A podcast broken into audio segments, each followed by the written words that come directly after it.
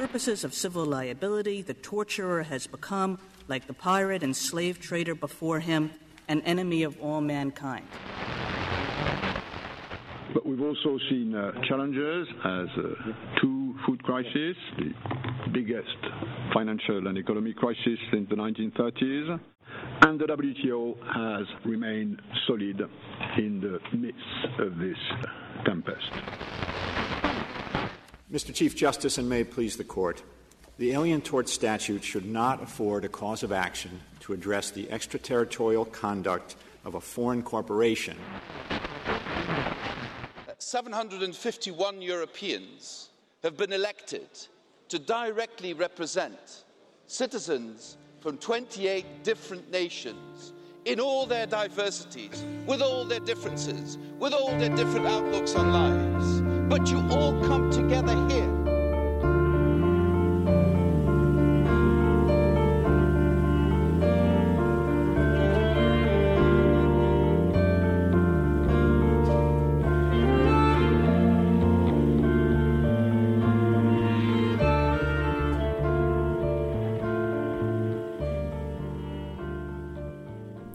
Hello and welcome to Nomisfone, a podcast series about current global legal issues produced by law students at Tilburg University's Global Law Program. I'm Jade, and today we're discussing whether musicians can seek legal recourse against politicians using their music within the United States. But let's backtrack a little. I want to cast your memory back to the last U S election in twenty sixteen, and specifically the campaign process, which saw huge rallies and campaign ads from both the Democrats and the Republicans, both of which use music from different artists. Whether this is music used at a rally as an intermission, entrance music, or general background music. And it was following all of this that we saw, for example, musicians such as Adele and Neil Young publicly stating that they had not given permission for the use of their songs by then Republican candidate Donald Trump. A man who I have loved and respected my entire life, my father, Donald J. Trump. There's a fire starting in my heart. You yeah! took me to bring me home. Finally, I can see crystal clear. They haven't set me on our leadership band. See, I with every piece of you. So it was at this point that I wondered if there was anything musicians could do legally to prevent their music being used in both a rally setting and a campaign ad by politicians they did not agree with politically, or for musicians who were seeking to keep their music apolitical.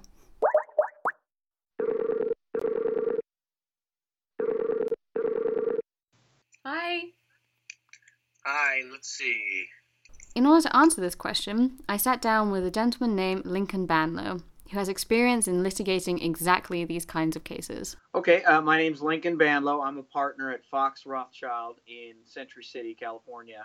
Uh, I uh, uh, also am a professor at uh, U S C, where I teach both media law and copyright law. Uh, I uh, practice exclusively media and entertainment litigation, um, which means I'm a trial lawyer when uh, uh, problems arise for clients in the entertainment industry.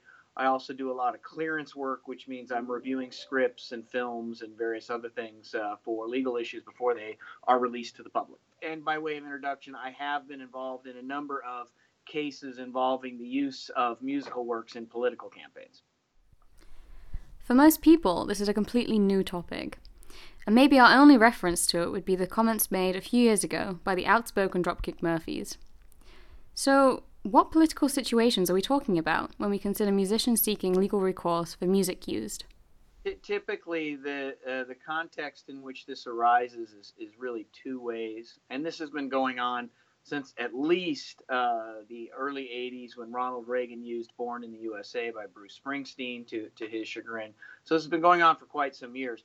Um, typically, it comes up in one of two ways, and it's important to distinguish the two because they have different consequences. One is a song is just played at a political rally, uh, and that raises various issues. The other is um, um, people using songs in campaign spots. So they're actually syncing the song into a new work, uh, either making a parody of the song or or doing an, a spot in which uh, a portion of the song they think helps convey their message, so they throw that in there. So it's one of those two contexts where we see it come up.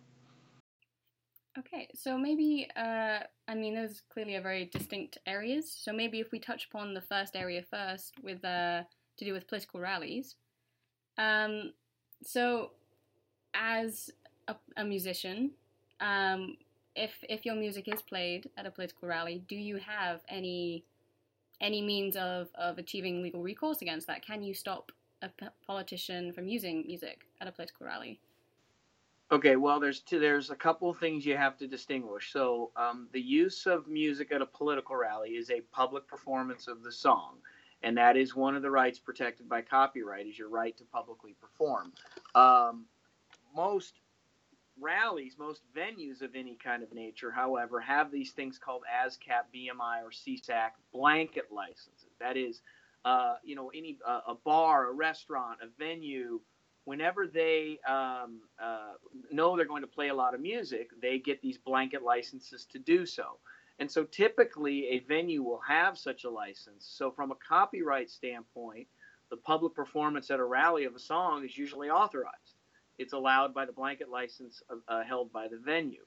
Um, the second issue becomes, is there any other legal theories that artists can use to, um, uh, uh, to, to go after the use of their music? And that's where there's some gray area, because potentially you could use right of publicity law, you could use trademark infringement law, and what you're saying is this is a use of, of my voice um, without permission. That could theoretically give rise to a uh, right of publicity claim.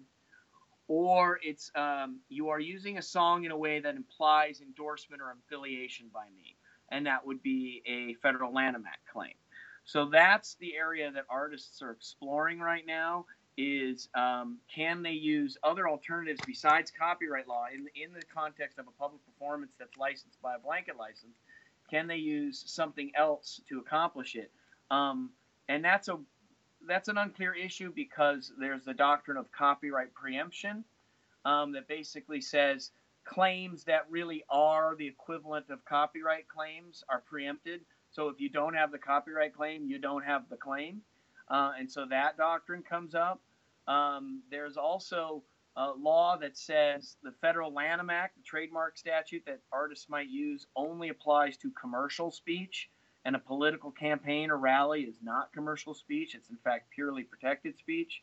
Uh, I've, I've had that issue come up in one of my cases.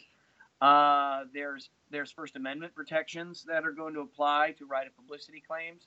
Um, so it's, it's not impossible. I would say that it would be interesting to see music used that seems to very clearly, unequivocally imply endorsement or affiliation. I think courts would be open to those kind of claims. I don't think the facts of these kind of matters lend themselves to that. I think people know, you know, candidates are picking cool music. You know, they're not trying to imply, hey, Van Halen supports us. They're just, they're just picking, you know, they're just picking a cool Van Halen song. So I, I think it's a stretch to do that, um, uh, but in that kind of use at a campaign rally, probably some difficulties for an artist to stop that. Now, from a from a non-legal perspective, the last thing you as a candidate want is to give some group the opportunity to get a big media splash about how much they hate you. You know, you don't want that. So from a from a From a practical standpoint, you have to clear these songs to make sure it's not going to cause a P R nightmare for you. Clearly, this is pretty established, and, and it's really exciting to see the new um, the new arguments that might come up in uh, to do with political rallies. Um, do you do you see that um, there's actually a need for people to establish new arguments about, like, trademarks and such? I mean, if if realistically, do how many people will actually associate the songs that are played at rallies with musicians? Like, is that actually, do you, do you think that's actually reasonable to, to, to be developing these arguments? I, I well, I, I don't think, as I said, I don't think people tend to assume, oh, because I'm hearing a song at a rally, that particular group must uh, endorse me. Um, I, I think what happens is, is that, and by the way, most of the times, almost all the time, this is a Republican using someone's music and uh, uh, the artist being upset. It almost never happens the other way. Occasionally, a Democrat will use a country western song, and that artist will be unhappy with it. But for the most part, it, it works one way politically. Um, I, I think it's a matter of, of, of uh, it's an odd concept because it's not really recognized in U S law. It's recognized quite a bit in European law, as you guys understand. And it's this concept of moral rights. We don't really have that here in the U S. We have it to very limited extent, but Uh, that's really what these artists are saying. They have the moral right to sort of control uh, of uses of their work that they find sort of politically or personally obnoxious.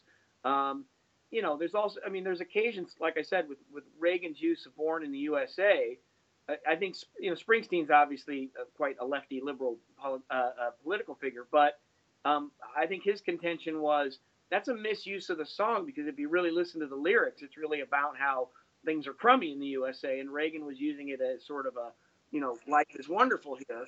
Um, um, so you got to be careful about that. But I, I, I'm not sure um, uh, what I think at the end of the day, if American artists pursue this, you, they, they pose the risk of a court saying, that's what you're really trying to do, is establish some moral rights, and we just don't have that here. Now, the effect of that may be to get our U S legislatures looking at, at more at the issue of potentially adding moral rights to our copyright law. So, I mean, if we, like, obviously there's a very big difference between playing music at a rally and using music within political campaigns. If I just, if I picked out one, it, like, it, that really resonates with the, like, traditional use of just using music in the video, it would be Brown versus McCain. What is the key difference between using this music, which was used in a video to um, publicize McCain? It was oh, it was to publicize um, a stance against Barack Obama, or that was my case. Uh, I represented John McCain and and and the campaign in that case. Lower taxes and less spending will protect your job and create new ones.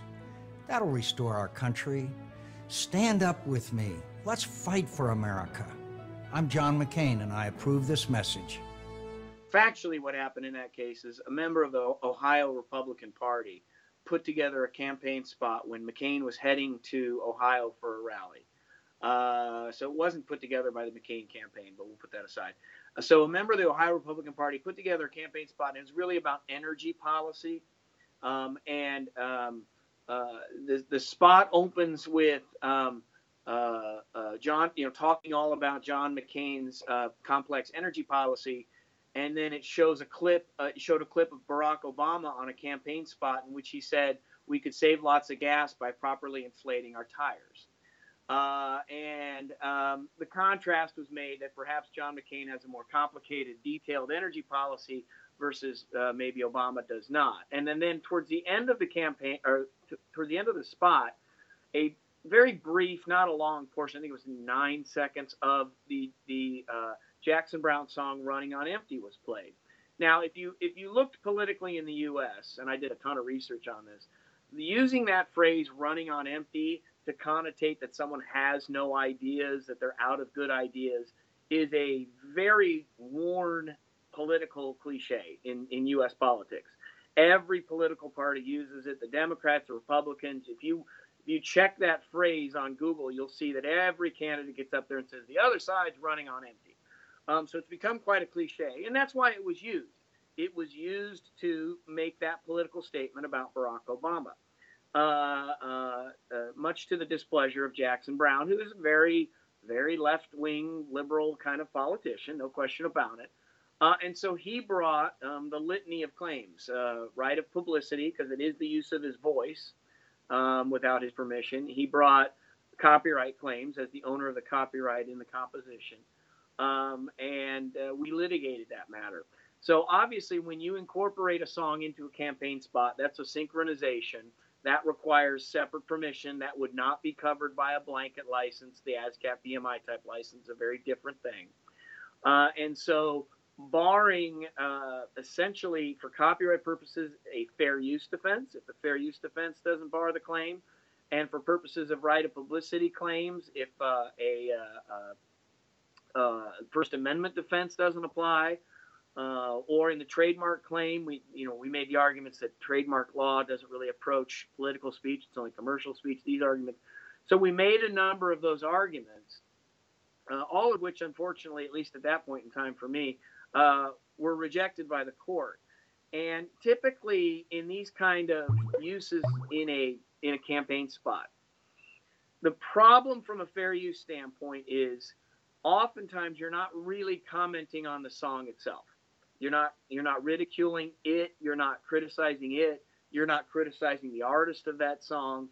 What you're doing is is you're using the song to make a separate point, which is someone's running on empty, or you know, if the song's Crazy Town, this guy's crazy, whatever it is. You're not really pointing your your your ire and your criticism at the song itself.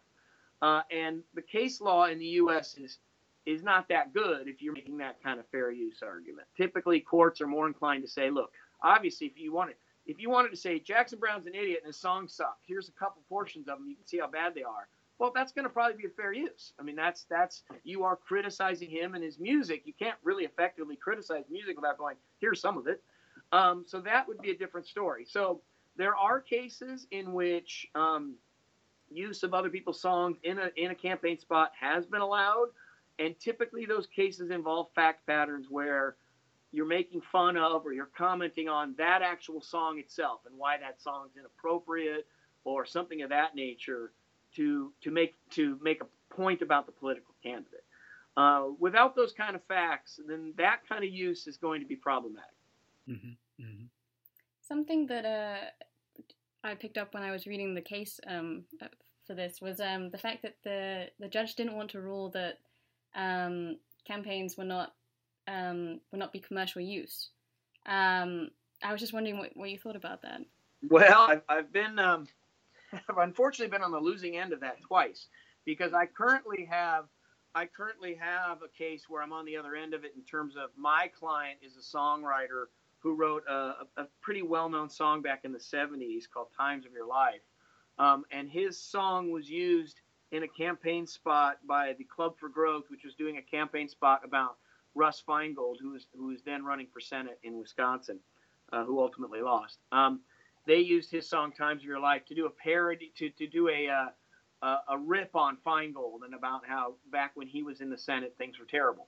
Um, and so we're suing over that, and we brought copyright infringement and Lanham Act claims.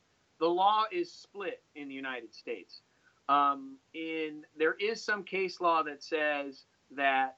Uh, the Lanham Act addresses more than simply commercial speech, and it might actually apply to political campaigns. That's what the court found in the McCain case, which, you know, at that point, I wanted to make the argument that, no, it doesn't apply to political speech, and the court disagreed. In uh, the D C circuit, where my current case is pending, there's case law that says the contrary, that the Lanham Act is limited only to commercial speech, uh, and therefore we have no Lanham Act claim. Um, which means there's a split in the circuits, and perhaps ultimately the U S Supreme Court will take a case on this to decide the issue. Um, so it goes either way. Um, um, I think there's there are some cases that I have found um, that indicate courts would extend the Lanham Act to things beyond commercial speech. Uh, so um, that is an open issue right now. I didn't realize there was such a dichotomy between states on this kind of issue. It, I don't, I well, mean, different federal circuits, the different federal right. circuits. As you know, we have like thirteen different federal circuits, mm-hmm. and they don't always do things the same. And that's one of the primary ways the case gets up to the U S Supreme Court is if there's a split between circuits, they're going to be the ultimate umpire to make the decision. Right. So why, why do you think that the, a case hasn't gotten to that level yet? Is it to do with settlements out of court, or is it to do with... Yeah. I think primarily the cases don't proceed that much further after sort of district court rulings and things of that nature. You know, the, the political campaigns end, you know, John McCain lost, and there was a lot of, you lose a little steam in how much you want to litigate these things. Uh, and so I think primarily just no one's kind of fought it that far along.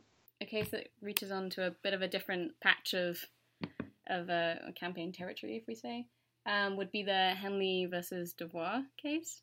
Well, the Henley, the Henley case, which is a case that um, I rely on pretty strongly in my current case, um, it's good law for me right now in that um, that was somebody who took a, a Don Henley song, Don Henley of the Eagles, um, and reworked it, made it a uh, made it a song. I'm trying to remember the facts of that case. I think it was a song making fun of Nancy Pelosi or something. Um, and uh, so reworked the words entirely, used the same melody and, and concept behind it, but reworked the words entirely to make a rip on a uh, opposing political candidate. And the court there held that that's not a fair use. Um, and that's the kind of thing I was talking about earlier, is that typically the courts really want you to be making fun of the thing itself directly. Um, and, it, and there's some uh, pretty on point, particularly in my Ninth Circuit in California, uh, case law on that involving the Doctor Seuss estate. But um, typically the court wants you to be making fun of the song itself, the artist, something of that nature. And, and that kind of use isn't. And that's my same point in my current litigation on behalf of, of my artist, uh, because they took his song to make fun of Russ Feingold, but not to make fun of the song. Um, they, our contention, I think the facts will prove, is they just took it because it's a catchy melody that people will recognize, um, and it'll draw them in. Uh, and that kind of use where courts tend to say, look, you're too lazy to come up with your own melody to draw people in, so you go get somebody else's, that doesn't sound like fair use to us. Um, and so those kind of, and that happens all the time. You know, people will, will, will steal somebody else's song to, to make fun of some other point. Uh, that kind of use is going to be very difficult to make out a fair use defense.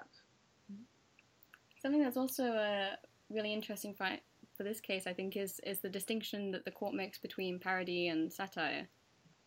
Um, yeah, that's exactly it. Par- a true parody makes fun of the subject matter that you're using.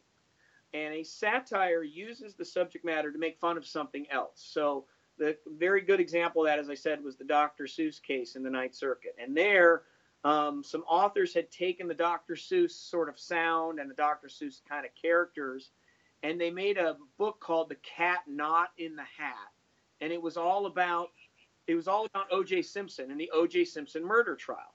And it talked about lawyers and the American judicial system and, and the wealthy getting better fairness than others, blah, blah, blah. And it made fun of all of those things, but it didn't make fun of Doctor Seuss at all, or Doctor Seuss's characters. At least that was the argument that it didn't. I think there was somewhat of an argument that by taking these very innocent childlike characters and putting them in a very non-innocent, uh, you know, murder trial scenario, that kind of makes fun of it. But I, I think that's a tough argument. It really wasn't being used to make fun of Doctor Seuss. Now, that's a satire. I still think some aspects of satire, in fact, courts have said this, should be protected under the fair use doctrine. Um, and so I, I don't think we should throw that out, that, that if it's a satire, there's no chance it's fair use. Um, but it's better from a fair use standpoint that you be doing a true parody, making fun of the subject, rather than making fun of other things. I guess maybe... just as like a lighthearted send-off, um, maybe you can just tell us what you think politicians and musicians should know.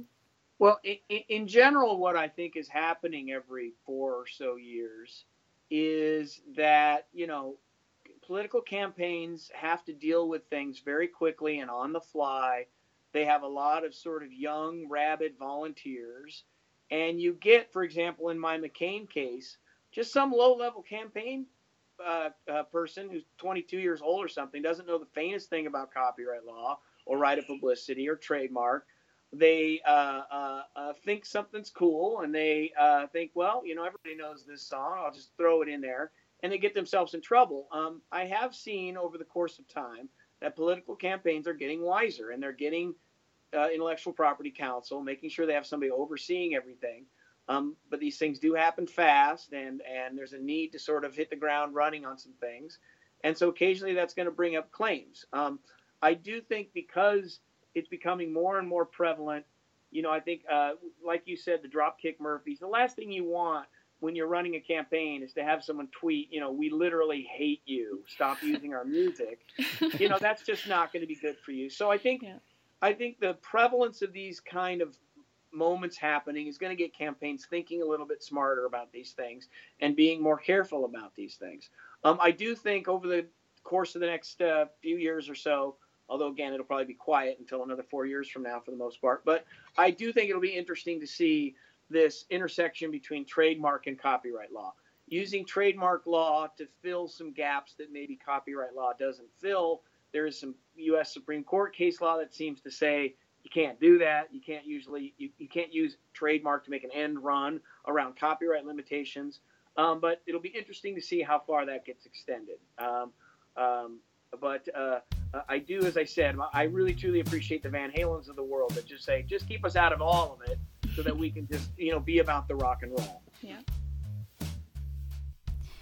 So what are the takeaways from all of this? Well, if you're a musician and your work is being played at a rally, which you do not necessarily support, or if you just want to remain apolitical, then you should follow what has been dubbed the Van Halen approach, as Lincoln Bandlow astutely pointed out. And if you're a politician making a campaign ad, then get permission from the artist, because remember kids, consent is fun. Nomisfone Podcast is a production of students at Tilburg University's Global Law Program. This episode was produced by me, Jade Knight. With thanks given to Tilburg University for supporting this podcast and Mister Lincoln Bandlow for his contribution. Watch out for more episodes coming soon, and you can find all of our episodes on iTunes and SoundCloud. Thank you for joining us, and until next time.